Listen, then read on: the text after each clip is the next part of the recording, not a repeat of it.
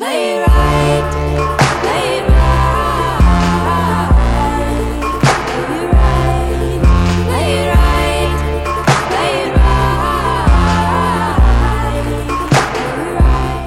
And we're back. Episode 51. Welcome to This Week in Fantasy Football. Wade, how are you doing? I'm good. I'm really good.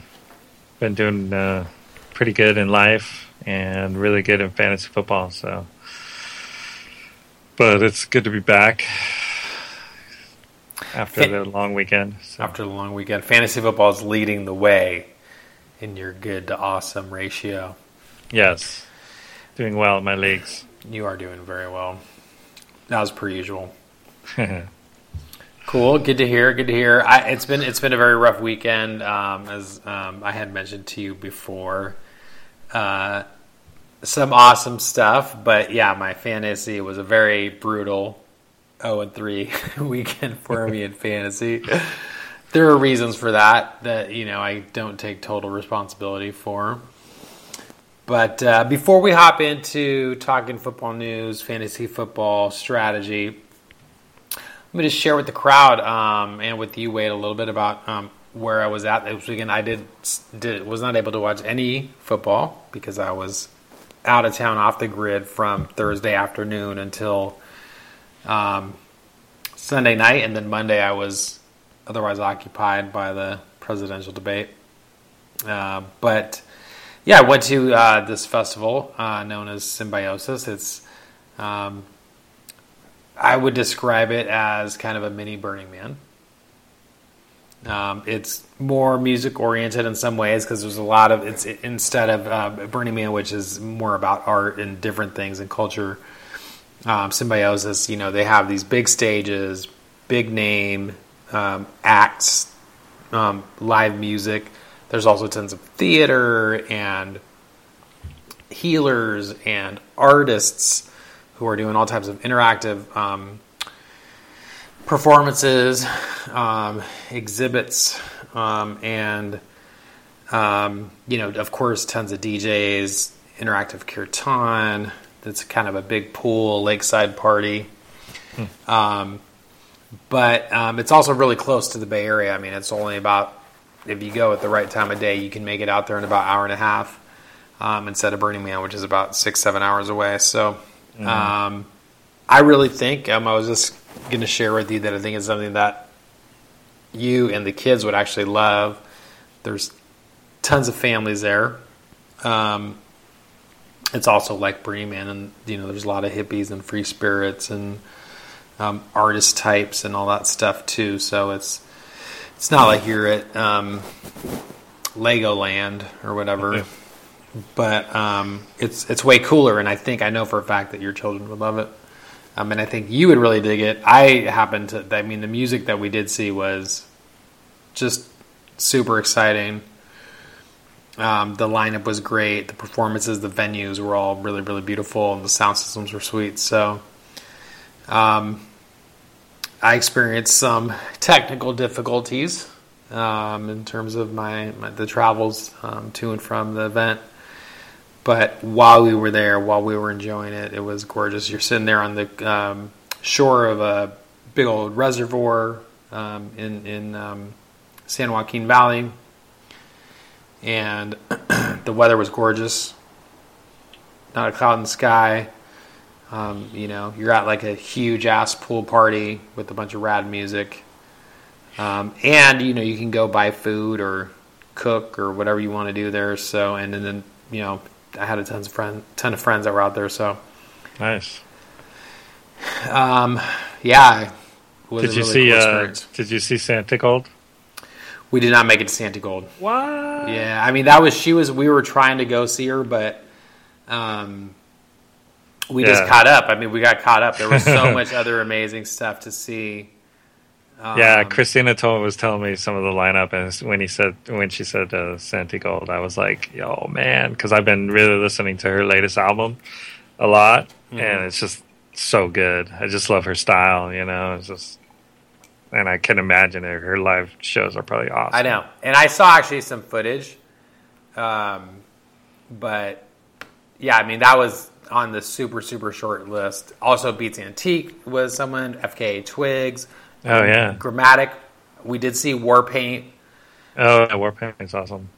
Um, How were they? Were they kind of just groovy, or because They they got that new album that's a little poppy? They have their new album, which is Poppy, which is how I heard of them because I've only actually heard of them in probably in the last two months. Um, okay.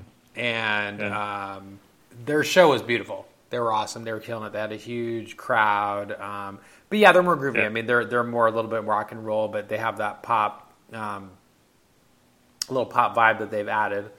Yeah, they've Um, added some beats. This this new album, Right. some beats in there. So Um, you know, and then some more less well known um, but amazing people. Seth Troxler and Tene, who I've seen before at Burning Man. Um, Random Rab was was really good. He's what kind what was the best the best experience that you had over the weekend?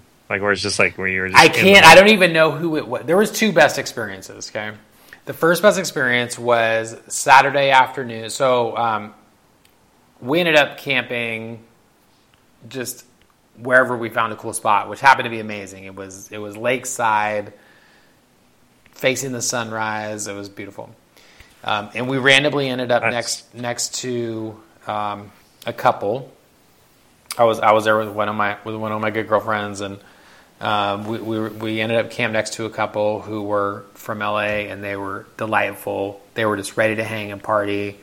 Um, and one of the things you do at these at, at, at SMBOs because it's on the water is you bring your like floaty and you go and you hang out in the water for a few hours. So that's what we did. We went, you know, we we dragged a, a cooler and you know a bunch of drinks and food and stuff, and we took our floaties, went out in the thing, and you're just listening. There, there's a big DJ stage right there with hundreds of people dancing, and then in the water it's like hundreds of people more. And we just hung out. You know, we were just zoning out and just having fun in the beautiful weather. So that was awesome. Once we've had enough sun, we just started cruising around from stage to stage or area to area, and we stumbled into this huge scene. It's it's one of these big kind of circus tent like whole vibes with you know, I don't know, people burning incense and vendors and like, whatever. And then we walk in and there's a bunch of people kind of doing this dancey, chanty thing. So it was kirtan. Hmm. And so people singing along with the live group that's performing at the front. It's not really a stage, but up front. And it's just very vibey and warm and beautiful. So that was that whole afternoon was pretty sweet. And then later that night, we um, were just out um, listening to music. I don't even know the name of the DJ that we ended up seeing um, because it's not like it's hard to. I mean, the lineups are listed, but like you know, I wasn't totally sober, and so you end up in some you know cool tent. We went by a few different parties, and we ended up at one. And you're just in this scene where you look around and everybody is like feeling the music, and it's it's it's D, it was DJ stuff. It was like down tempo, like like mm. drum and bass, but like just the right, not too dark, not too up tempo, just sweet in this gorgeous tent. Like you're like in. I just felt like I was like, this is the coolest place on earth that you could possibly be right now. Is how I mm-hmm. felt. Mm-hmm. And yeah, we were in there dancing for probably no more than 45 minutes. You know, it was late. It was late at night. It was maybe towards the end of the um, the the lineup that for that night in that tent. I mean, there was stuff going on elsewhere, but uh, so that was those are two of the highlights. There was a couple other things, but yeah, I mean, just kind of that. You know, just picture you're like in this this really vibey space with everyone with like these cool dreads and like tribal vibes and like Yeah, there's just like those those places or those moments where you go to something like that, even where you beforehand you might like think, "Oh, I want to, I'm I'm into it," but it, you know, you know, you don't know what to expect, and then for whatever reason, because of who you are and because of what's happening and because of the sound, and you just get into that you know perfect groove, you know. And like you said, it's usually it usually only lasts for about an hour or so. Yeah, but it's just like the ultimate like you just it's you like in, in one with the universe type feel, you know. Exactly. That's a beautiful way to put it. I like. That. and it's just awesome. Yeah, I mean, I remember like a few years back when you came down, uh, probably like ten years ago, when we went to Street Scene that one year, and um, we went around and saw a couple bands that we wanted to see. You know, that I was like into and totally like, yeah, I want to see this band. It was cool and everything.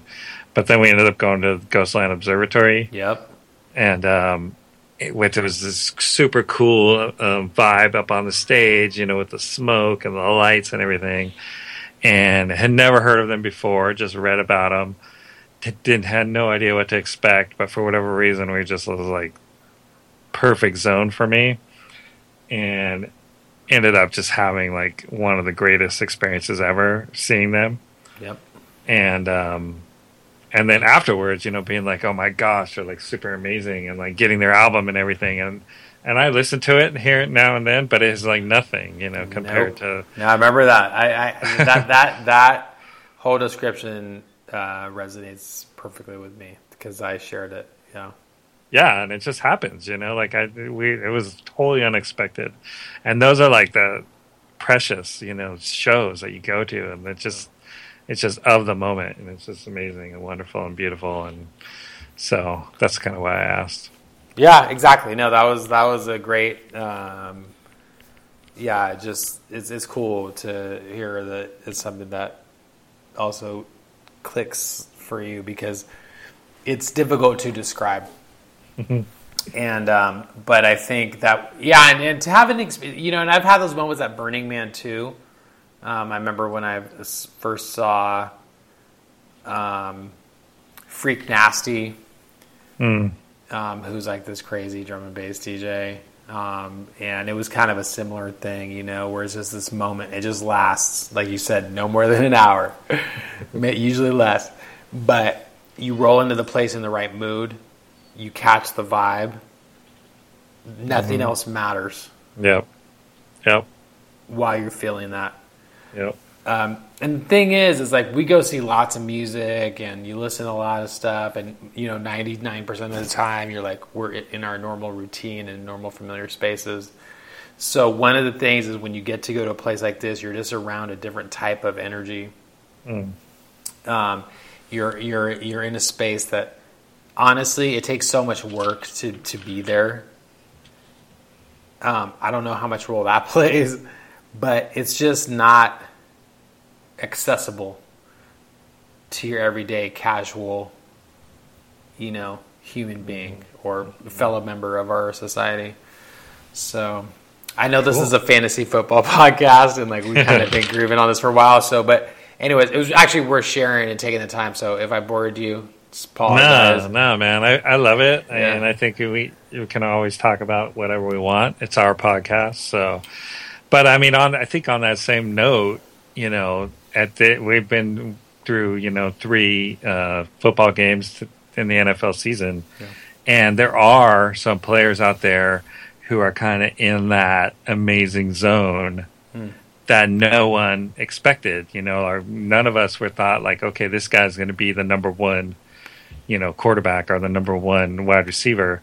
And for whatever reason, they've just really came out running. And now we're like seeing these huge surprises from a few players, you know. And I think, uh, well, we should just talk about some of those guys. I think, you know, none of us, we, a lot of these guys were drafted late in, in, uh, in our drafts, you know, and they're just like really panning out for us. You know, we talked a little bit last week about Matt Ryan, you know, the the guy you love to hate, and uh, he uh, he's really been you know grooving in that offense, you know, and and I read an article today um, about all, all it's really it looks like pretty much like the same as last year. I mean, he's they they brought in a couple guys to help out, like uh, Sanu and Tevin Coleman is actually playing this year, you know, after being injured all last year, and that seems to really be helping him. But really, it's his efficiency a- in the red zone has is a you know night day compared to last year. So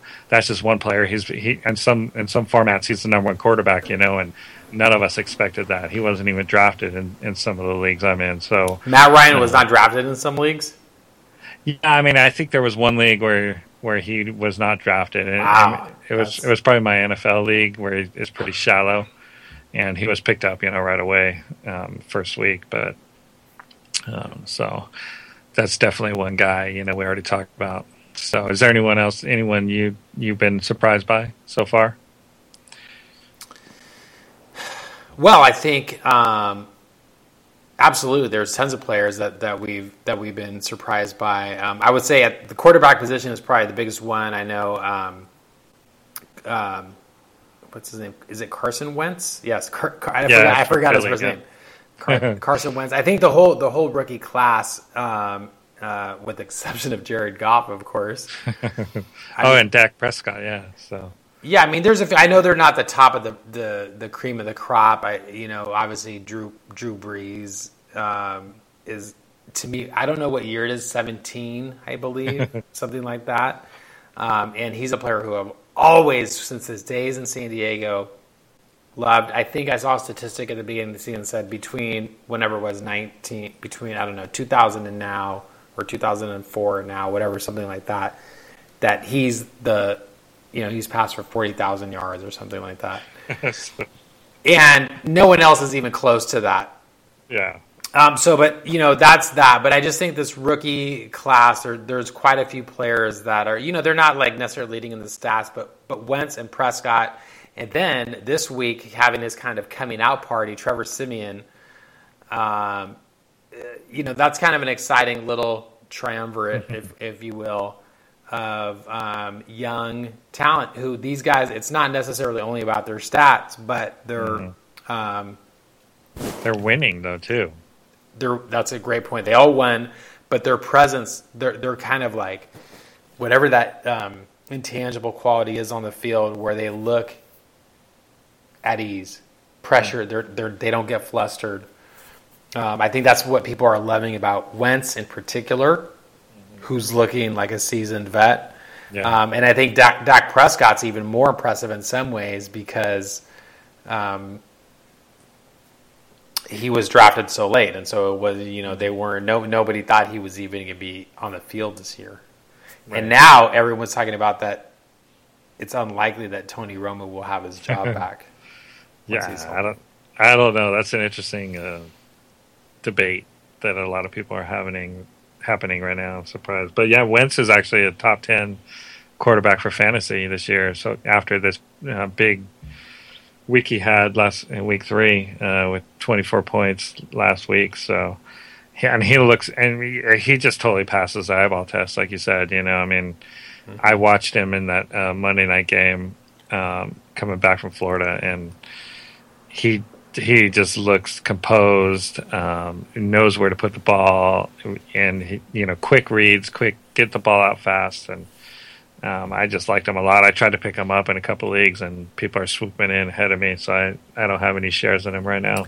I think there was that one play that that kind of got looped on the highlights where he scrambled, pulled back, pointed at the receiver, said "Go downfield," and then threw it down the right Oh yeah, down the right sideline. Sproles, yeah, to, to Sproles. That re- that pass to Sproles, and then Sproles went and did some amazing moves with it. yeah. Um, but that What- type of uh, like field general types, you know, Yes. moment. Yes, and what was really awesome to see was he was scrambling forward, and he had the awareness to understand where the uh, line of scrimmage was.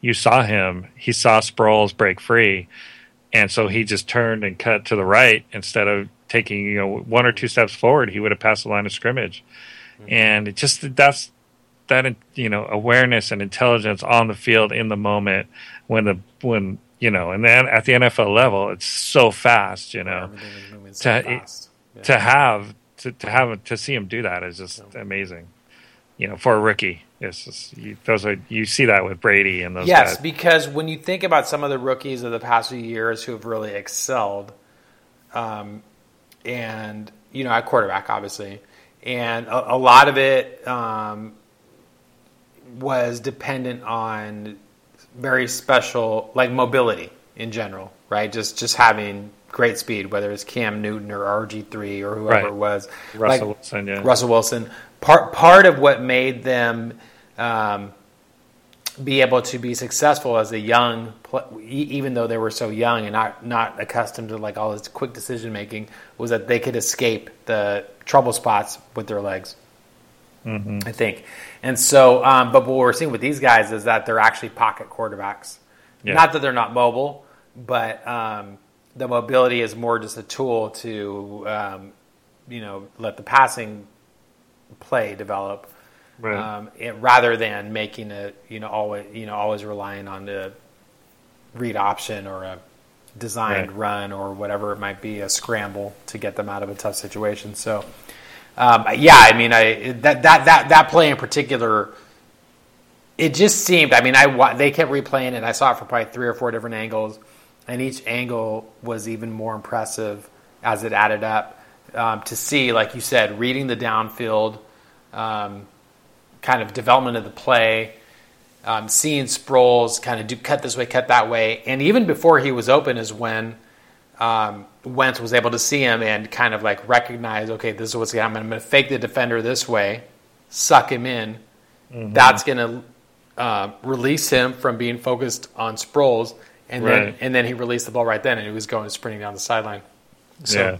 by the way, Sproles, shout out to Darren Sproles, who's looking awesome right now. Yeah, yeah, and that that whole.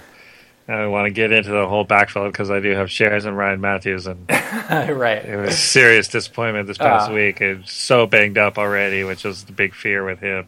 But that backfield is just going to turn into a huge committee, and Sproles is going to get his, you know. So Sproles going to hit. The, the other the other uh, player that I just feel deserves a huge shout out, even though his team lost, is Odell Beckham Jr. And I know he kind of um, got more notoriety this week for his sideline antics and his and his post game yeah, yeah. theatrics. I don't remember. You know, And the net, the net was attacking him. the net. I mean, oh, God. I said that the, the whole headline I saw with that GIF. It said, "It's not uh, um, what's it? The guy Josh Norman is not his big nem- nemesis this year. It's the field goal net." And it's just like the GIF, like over and over with the net, you know, like hitting the net and then it coming down on top of his head. And it's- like so embarrassing. It's so embarrassing. it was hilarious. It was so funny. It was, it was awesome. Yeah, but Beckham. But the game that he played yeah, against Josh Norman, because they were pretty much, I think they were pretty much matched up. I was the whole game, and, and Norman was kind of a douchebag on at least in that. What I don't even understand on that one play where Norman oh, like picked him up. Yeah, yeah yeah, he- yeah. like squatted under him and he carried him around like they were playing fucking Marco Polo or something. But He probably wanted to like you know pile drive him or something, and realized at the last minute that he's going to get kicked out of the gang. Okay, maybe I don't know. But they're very passionate, those two guys for sure. hey, you can't. I mean, in my book, you can't do anything but admire the way both of them play. I'm a huge Josh Norman fan. I'm a huge Beckham fan. But Beckham won that battle. OBJ won that battle, and he had a huge game numbers wise. His team lost because Eli Manning fucking threw two fourth quarter picks. You know what Yeah, I mean? That yeah. were horrible passes. but um, you know, I, to me, it's amazing to see a player like that who had this incredible rookie season a couple years ago, um, and is still actually living up to that hype, um, despite be, what he's now become, which is kind of the superstar. yeah, He, hadn't, he doesn't appear to have you know lost his focus and stuff. no, Um, and um, you know, Eli Manning's you know one of the better quarterbacks in the league, but he also is very he's error prone to prone, make know. those bonehead uh, interceptions. We've seen that his whole career, you know. So, I mean, I, two Super Bowl rings later, but yeah, Yeah, yeah, of course. Um, he- he's still a professional quarterback, you know. So, but I mean, we, we did OBJ. We, we were all expecting, you know, top three, you know, wide receiver this year. So to see that is not a big surprise. Uh. The one guy that I have been surprised by the most overall, and I think everyone, because he's the number one wide receiver so far, is uh, Marvin Jones in uh, Detroit. With that Detroit, uh, they said that offense was going to be better, even though Calvin left, and sure enough, man, they're putting up some numbers, man. But Marvin Jones is the centerpiece of that offense. He's the downfield threat, and put up almost 40 points this past week. Absolutely. Yeah. And you had yeah. talked about Marvin Jones in the preseason. I mean, that was one of the players that you had called out that with the departure of uh, Calvin Johnson, um, that the door would be open. Mm-hmm. And um, nailed it. And, yeah, and I, and I think also it's actually, I was going to mention earlier um, that um, I was really impressed with Matt Stafford's Yeah. um, you know, presence in the elite, in the quarterback elite. Even though I've, I've I've loved him for a long time, I've always thought that he, you know, we've talked about him for years with his, you know, um, he has so many qualities, but he just couldn't quite. Nothing came together for Detroit. They were always disappointing. Yeah. Um, it's it's uh, I I'm yeah that's that's that, yeah But he's we talked about it a couple weeks ago. They you know they have simplified that offense for him with Jim Bob Cooter, and I think that's part of it. You know, so he's uh, definitely he's top number three quarterback right now for fantasy, and it doesn't look like that's you know with all the weapons he has. Even though they lost Ameer Abdullah. Um, you know, he's still got Theo Riddick. He's still got Golden Tate. Um, I mean that's those are all pretty compatible or comparable backs in my Yeah, and they and they and they're a lot of them. You know, uh, the uh, the passing game is really short, quick passes. You know, getting the ball out of his hands, except for Marvin Jones, who's the downfield threat. You know, and and so I think the the offense looks like it's geared around like moving the chains and then taking a shot. You know, every you know fifth, sixth play and get get Martin, Marvin Jones in the end zone and. I drafted Marvin Jones in my standard league that I joined uh, for the first time ever. I've never played in a standard league.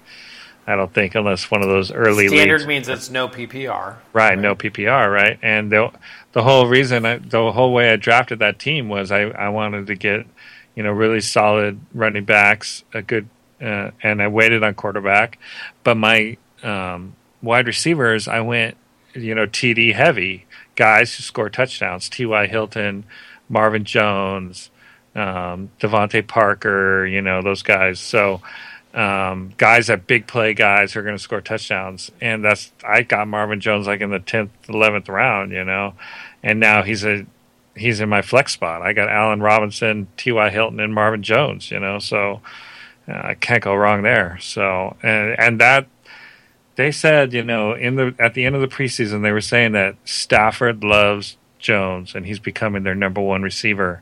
And a lot of people are like, "Oh, come on, that's just uh, you know, that's just them the press in Detroit talking up the the new offense and blah blah blah." You know, Golden Tate's going to be the guy there. But sure enough, Marvin Jones has come out and he's looked like a beast. So if uh, all all you guys out there who drafted him late, uh, just pat on the back right there. And then your boy uh, from a couple of years ago, who you were like heavily drafted um, when he was in Dallas, Demarco Murray has had his resurgence Right. uh, come alive. The number one mention- running back so far. Number one running back in the league right now. Yeah, I was definitely going to mention him. It's it's caught me off guard because I just didn't know what to expect. Um, you know, once he went to Tennessee, and it was like very. I mean, after Philly and everything, um, Right. it was. Um, it just seemed like a little bit of a sad situation. Like, could they? Could could he rekindle some of the magic um, that first established him as? I mean, when he won the rushing title, you know, a couple years ago, few, few years ago, I guess. But yeah, that's that's awesome, and, and you know, and and I think at the same time, um, his quarterback Marcus Mariota has been disappointing. Yes. And, The whole passing game has been. serious. and and but in a way, you know, whatever, like he's been able to kind of overcome that. We know a balanced offense and a good line usually is to a better passing game, and when you have a good passing game, that opens up the running game. Unless you're AP and you don't need all that. Um, so yeah, I mean that's that's uh, that's pretty cool, and he was not drafted high this year either. No. He was, you know, once he moved to Tennessee, you know, it seemed like last year when he was in Philly. That offense just the Chip Kelly offense was just not suited to him, obviously, and maybe he was tired after the 400 carry or even more than that, right? 450 or whatever through the playoffs carry season the year before. Um, you know, maybe that had something to do with it, but.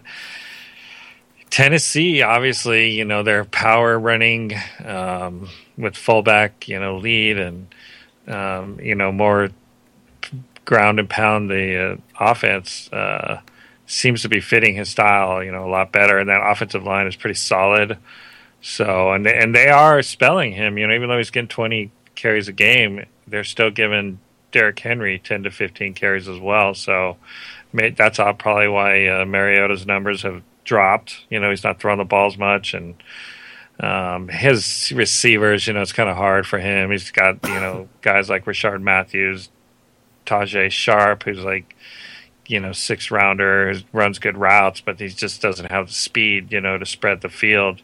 Um, you know, and they bring in um, Andre Johnson, you know, he's like 40, 45 years old or how old he is, and dude, that guy's slow as as molasses, you know. So it, they don't have anyone to spread the field, so they're just going to keep pounding and grinding out, you know, three, four yards at every play, and hopefully, you know, win 17-14, you know. But um, as long as Murray is getting the ball at the goal line and getting 20 carries a game at half, four and a half, you know, The yards run- per carry, he's going to be fine. and his and his running game is tight, and um, he's actually scored a couple of his touchdowns by receiving. Um, but I do think when you look at the stats compared to other leading running backs, he's definitely behind the curve in terms of touchdowns scored. Right. So Carlos Hyde, um, Yeah, only one. Matt Forte in New York, um, even La- La- LeSean McCoy in Buffalo, um, you know, and others. Um, they're Mar- Melvin Gordon, you know, are having also really strong uh, seasons so far running the ball, but also getting the ball um, in the end zone um, a little bit more frequently. So I think I, as awesome as is looking for DeMarco Murray so far, um, the downside of a low power being on a team with such a low powered offense Yeah. like the Titans is you have to have a question in your mind as to whether that how long is that type of status going to carry on. And so I would say if you are an owner with Murray in your lineup, you might want to consider him as trade bait. Yeah. Um, right now, he's hot property because of his history as the, the number one running back, as a touchdown scorer and rushing leader. People are paying more attention. You might be able to extract some value yeah. if you think that Tennessee is going to have a tough season ahead of them. Um, uh, on the other hand, he's the pillar of their offense, and so maybe the 20 to 25 touches a game, or 26 or 27 touches a game at times, is going to be, if you're in a PPR league, um, worth the inconsistent production in terms of like big games. Uh, because there is going to be games where he scores zero touchdowns. And with no touchdowns, it's just it's not that it ruins your output or your point total, but if you if you're a LeGarrette Blunt on a high scoring team like the Patri- Patriots, um, who's going to be winning games and going to be scoring a lot of points over the course of the season, um, you know what I'm saying. So it, you yeah. know, Yeah. something to think about. it's definitely like the the weakest part of his potential you know is that offense only scoring. You saw it there they're, they're scoring you know 16 17 points a game. So that's the, that's the downside you know. He has made the most of it so far and they you know it is nice to see them you know kind of inter using you bring you know spelling him with henry. I think that's they need to they can't give him 30 carries a game you know he's just going to break down.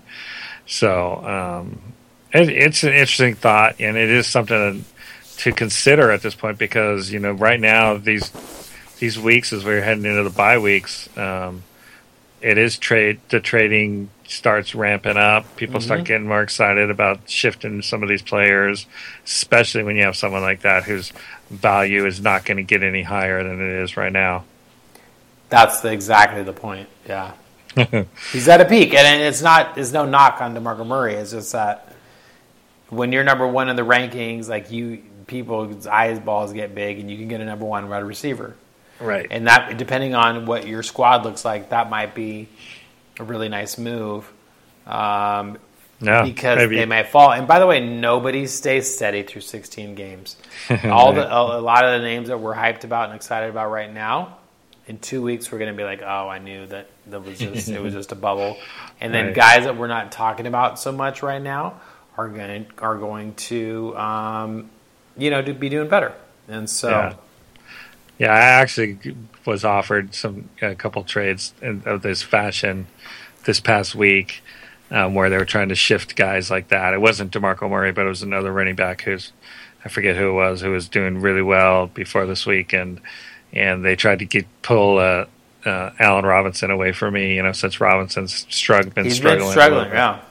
You know and so that's exactly the type of thing you want to try and do you know I'm, i of course was like no way i'm trading allen robinson you know um, but Good for you. Good for you. but you might be able to to do that with you know in your league someone might be desperate for a running back you know that easily if you if you can spare DeMarco Murray because of all the injuries at running back you probably can shift him you know somewhere and get a quality player like Allen Robinson or someone like that so that might- that might be the wise move right now Cool. And on that note, I mean, I think we could talk about a few other players. By the way, I just wanted to shout out to Ezekiel Elliott because I know that we were kind of last week, we were like, oh, he's not living up to the hype, but right now he mm-hmm. is. He had a great week last week. yep um, 30 carries. yeah really got the ball a lot That's unheard of. so, um, what should we talk about next? Who's who's interesting to look at? I mean, you've posted a couple um, posts. Uh, I know that I jumped on. Oh yeah, Jor- Jordan Howard. Yeah, that was a that that whole. You know, we were talk we talked about uh, Langford after the draft debacle. You know, scenario, and you you had Langford, and we are talking about him getting, uh, you know, all the touches there, and and to see him, you know, uh, suddenly just be gone after three weeks you know, uh, and for Jordan Howard to to ascend so quickly um, is really shocking, actually, for me. Um, I did draft Langford in one league, and I got disappointed in him real quick just from the whole everything that happened. He, you know, it, the injury is is part of it, of course. To be out four to six weeks with the ankle, but I mean, he's going to come back, and he's most likely not going to have a job. Yeah. So, I mean, all the stuff that you know the, the experts or people were talking about out in the off season of him, you know, um, not uh, the worst yards uh, yards after contact in the league last year, just not doing anything with uh, going down too easily. But I mean, I mean, as you know, I know that you, you you did have some suspicion that he was going to actually do well because, um, I mean, there was there was a lot of optimism about that Chicago Yeah. was actually going to be able to maybe turn some corner, but and opportunity. You know, I mean, when someone's getting ninety five percent of the snaps in week three of the preseason and week one, you know, you're kind of like, okay, I mean, he, there's nothing special about him, but he's going to get twenty five touches a game, and you kind of those those guys are rare, so you kind of go with them, you know. And to see him just get in the doghouse and then injured, and now it's like he's probably who knows if we'll even see him again. yeah, but I, I think that, that that you know, it's like if at this point it's only three weeks in, a team like Chicago is struggling. Yeah, Um, their quarterback is out. He's on the he's injured on the bench. Shocker. Um, and uh, so they're going to have to turn to the running game. And if Jordan Howard is able to kind of step in, and I know there's a lot of other parts to it. It's the defense. It's the special teams. It's can they put a passing game together? But they're also, you know, How- it's a huge opportunity, like you said, for Howard. So Yeah, and he looked good. You know, he's he's he's more of a power back, and um, you know, not too much wiggle wiggle room, but he's still, he, you know, he looks nice, strong, and healthy, and and um, you know, just the limited time we saw this past week, um, he could be the guy they need, you know, and, and it won't take long for him to, to get settled in that offense. So I just want to uh, quickly touch on some other players that were on your um, top list of uh, players to target on waiver claims this week. I picked up two of them in a couple of my leagues. So Trevor Siemian, um, really kind of a coming out party for him this week. Four touchdowns. Um, it's such an interesting, it's such a cool story in Denver. Um, they lost Brock Osweiler, who's struggling in Houston. Yeah, he looked horrible in that He, game. he looked Thursday. horrible, and they also um, out with injury is um, the best player in the league. Their their defensive end. Who's out? What's his face? The fucking um, Oh, in Houston. yeah. Yeah, JJ Watt is is down for the year. Yeah, well, injured reserve. Yeah, JJ Watt is out, Yeah. and and and he's like the anchor of their team. Yeah, yeah, So Houston, I mean, the whole point of Osweiler going to Houston was that they had this overpowering defense, which Yeah. is all based on JJ Watt, and a solid offense, and you add like a a plus one on quarterback yeah. that uh, they're they're like a division championship, you know, playoff level. They're round they're round two almost for sure. So Right. that, that's not working out. And then the irony is that you look back at what's happening in Denver. Trevor Siemian, I think he was, if I remember correctly, he was like a seventh, sixth round, Seventh round, I think. seventh, yeah. seventh, or seventh round pick, and he's flourishing. Yeah. Um, and um, you know, Denver really does have the defense because they won that Super Bowl in spite of Yeah, Peyton Manning last year in terms of getting to the playoffs and everything. Um, you know, ironically, Brock Osweiler is part of the same story, but yeah, um, so yeah, so that this huge coming out party for him. So he's a huge pickup if you if you're somehow really um, lean a quarterback. I mean, it's a QB zero year, so hopefully you have somebody great. You could have drafted Matt Ryan in the twelfth round. right, right. Um, uh, Jordan Howard, we talked about. Dwayne Washington, who is this? Well, yeah, because uh, when Ameer Abdullah went down, um, they had you know Theo Riddick, obviously, but he's more of a he's he's not going to run between the tackles at all, and he he's really kind of their slot receiver. Um, he, he gets he's getting like five carries a game, but they needed someone to be more of a power back there, and they have Dwayne Washington, who's a rookie, I think seventh round also and or Zach Zenner, who's been there a couple years, and it looks like Washington's going to be the guy. So um, in this past week, he was the power. He was in there. He was the power back role. Did all right. Um, so this is a good pickup if you're struggling, if you have your RBs you know, Yeah. are out on the IR or just real super disappointing. Dwayne Washington from Detroit is He's someone kind who could fill in and not be a zero. right. Yeah, he's kind of someone you just want. You know, if you if you need a number two or number three with the bye weeks, you know, and you can come in and hopefully he'll give you you know 50, 12 carries for fifty yards. 40 yards and give you a touchdown. You know, he's going to be the goal line back for sure.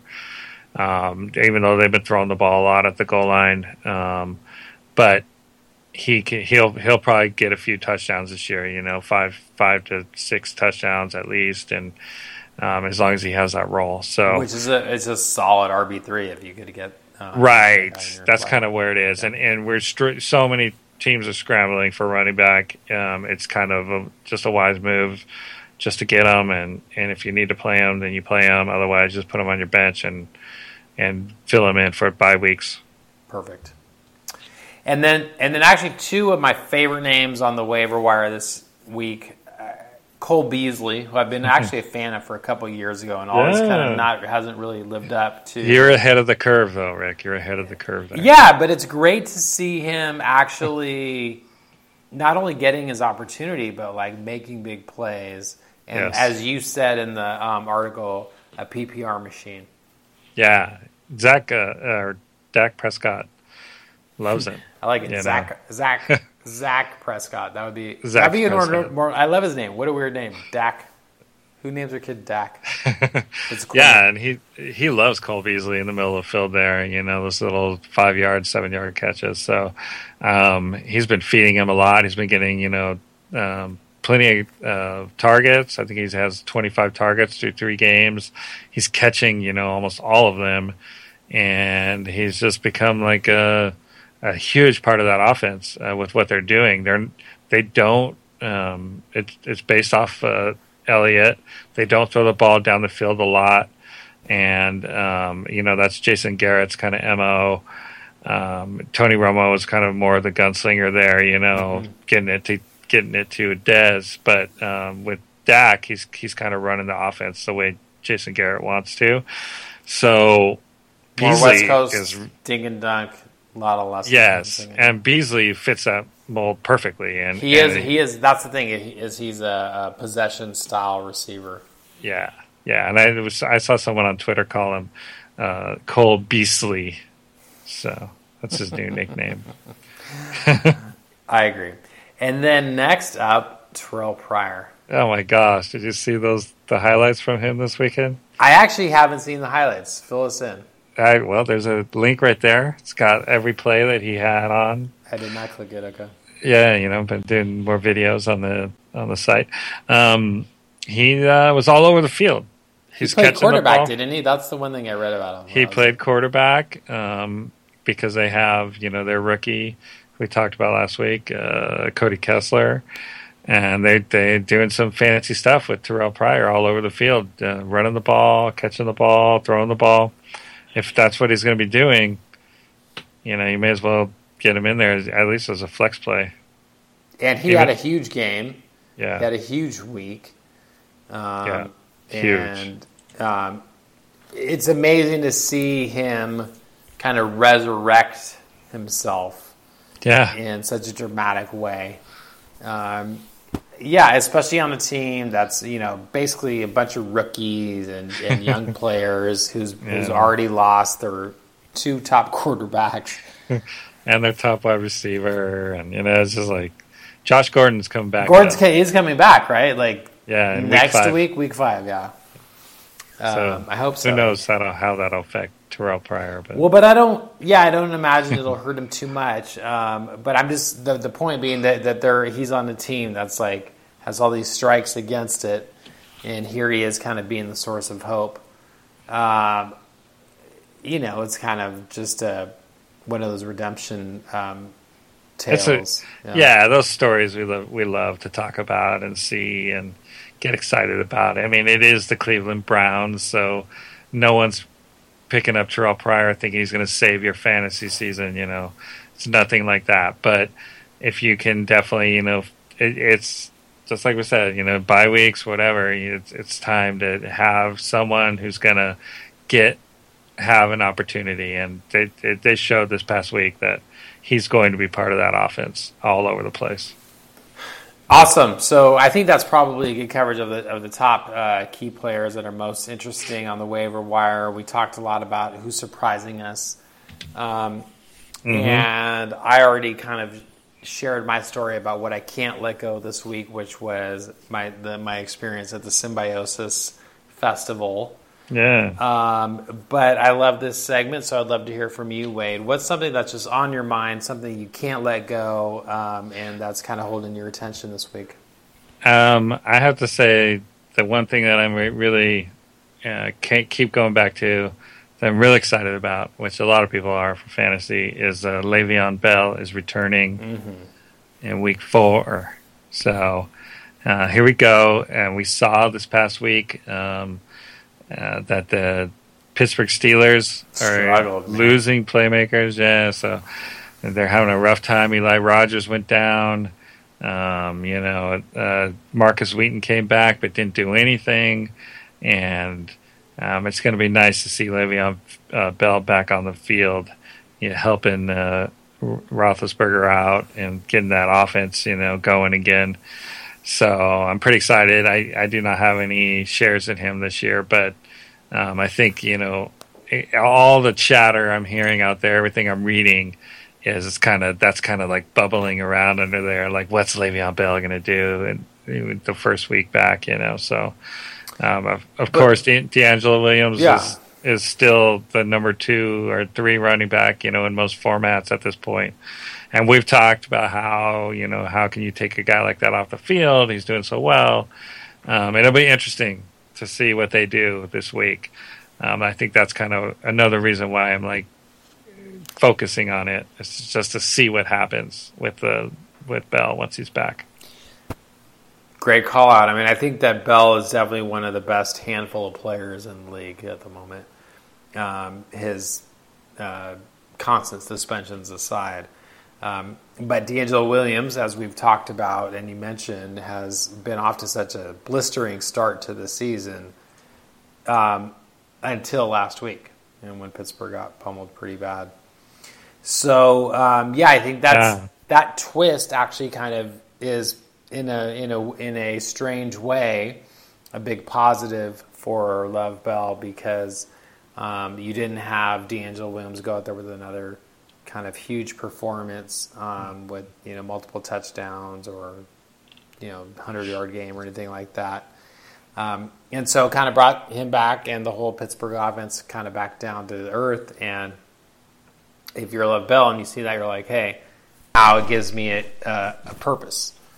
Um, and not that he especially needed one, but it helps. I just think in the whole um, way that we perceive things. So, yeah, I'm super excited to see you know what his um, return to Pittsburgh is going to do for their offense. Yeah, I, I mean, I think a lot of what happened on Sunday with Pittsburgh was the Eagles' defense is legit this year, and they really shut, shut just shut them down. And I'm kind of excited for uh, to see what happens with Philadelphia, uh, even though they're on a bye week this week. You know, so um, I don't have them anywhere. I, I did have them. I um, shifted them out for Seattle because someone dropped Seattle, and now I'm kind of regretting that. But uh, uh, we'll see what happens going forward with the Philly defense. That's someone to keep. If you can get go out there and grab them uh, this week and stash them, or get them next week. As uh, they might be a good defense all year long, top top five, top ten defense this year. Do you see Philly contending for the Super Bowl? Uh, the way they're playing now, I, why not? Sure. Right, like a top defense. I mean, they—that's what they look like. But Yeah, with that defense, and then it, as long as Carson Wentz, you know, it, it, teams are going to adjust. You know, after watching film, as long as Carson Wentz can uh, keep his head and adjust as well, and keep going strong. which he has given us no reason to doubt so right far. so Yeah. far you know and and they, they hold up as far as like injuries and all that's concerned i mean what we're seeing now they they definitely look like a contender for for uh, the playoffs this year and super bowl Well, they definitely look like a playoff team. I don't think I don't think it would be hard to argue any other way right now. Um, but because you were calling out how how strong their defense looks, which is such a you know such an essential part of really making a strong uh, Super Bowl run. Um, uh, the the big question is, does their offense hold up their end of the bargain? And of course, Carson Wentz is the linchpin in that to some degree. Um, so yeah, yeah, it's. Uh, I also I will waffle with you also. um, it's such a promising start. Then it's going to be something we'll all have our eyes um, focused on this season. Is does Wentz is Wentz able to continue that? You know, does he stay healthy? It's it's tough in the NFL to stay healthy as whether rookie or as a vet for a whole season. Um, and can their running game kind of be um, a supportive foil so that you know defenses aren't pinning their ears back and starting to, to, to blitz him and um, Right, right. you know pressure him and um, you know make those types of adjustments. The, that's one of the awesome things about football is the chess game um, that takes place over the course of the 16 game regular season as uh, you know opposing coaches figure out how they can exploit whatever weaknesses that your um, your offense or defense may have and um, once that happens with the especially with the younger quarterbacks it's a little bit it's a little bit simpler typically to be able to kind of identify and then target those um, weak points. So, but right now, Wentz doesn't appear to have too many weaknesses. So, Yeah, I love that analogy too about the the chess match. You know, our chess match, and um, that's always the so fun to like watch. You know, the coaches and what they're doing. You know, especially like last Thursday when uh, uh, it was so obvious that Bill Belichick was the goat. You know, so the way they uh, handled God. Houston, so it was uh, pretty amazing. stunning. One last thing I wanted to, sh- to uh, mention is uh, Ryan Fitzpatrick and his six interceptions. I mean, we early, you know, week one, week two, we were like, wow, you know, the Jets. It turned out that that that Fitzpatrick is such a great fit in New York, and Decker and Brandon Marshall now injured. Um, you know, there goes that chemistry. It's going to work out. Um, and then the addition of Matt Forte um, to the mix on offense, it just seemed like the whole um, equation was really coming up roses. And then yeah, you know, a six, a six interception performance uh, from Fitzpatrick from from uh, Ryan Fitzpatrick. So Yeah, that was, uh, wow. I mean, pretty pretty sad to see that. Uh, and um, I don't know. Do you think that that's just an aberration? Do you think that it's it's indicative of where they're headed? Because it did seem when they beat Buffalo a couple weeks ago that they were really had this sweet offense that really was moving the ball up and down the field like crazy um, against a legitimate rival. And um, they were perhaps, you know, going to make that next step under Bowles um, to turn into a real competitor, a real contender. Um, and then you have such an enormous step backwards or a step in the wrong direction. Um, what do you what do you make of uh, Fitzpatrick's um, six pick performance? I never liked Fitz, Fitzpatrick that much. You know, I, I definitely did not target him at all, even as a number two.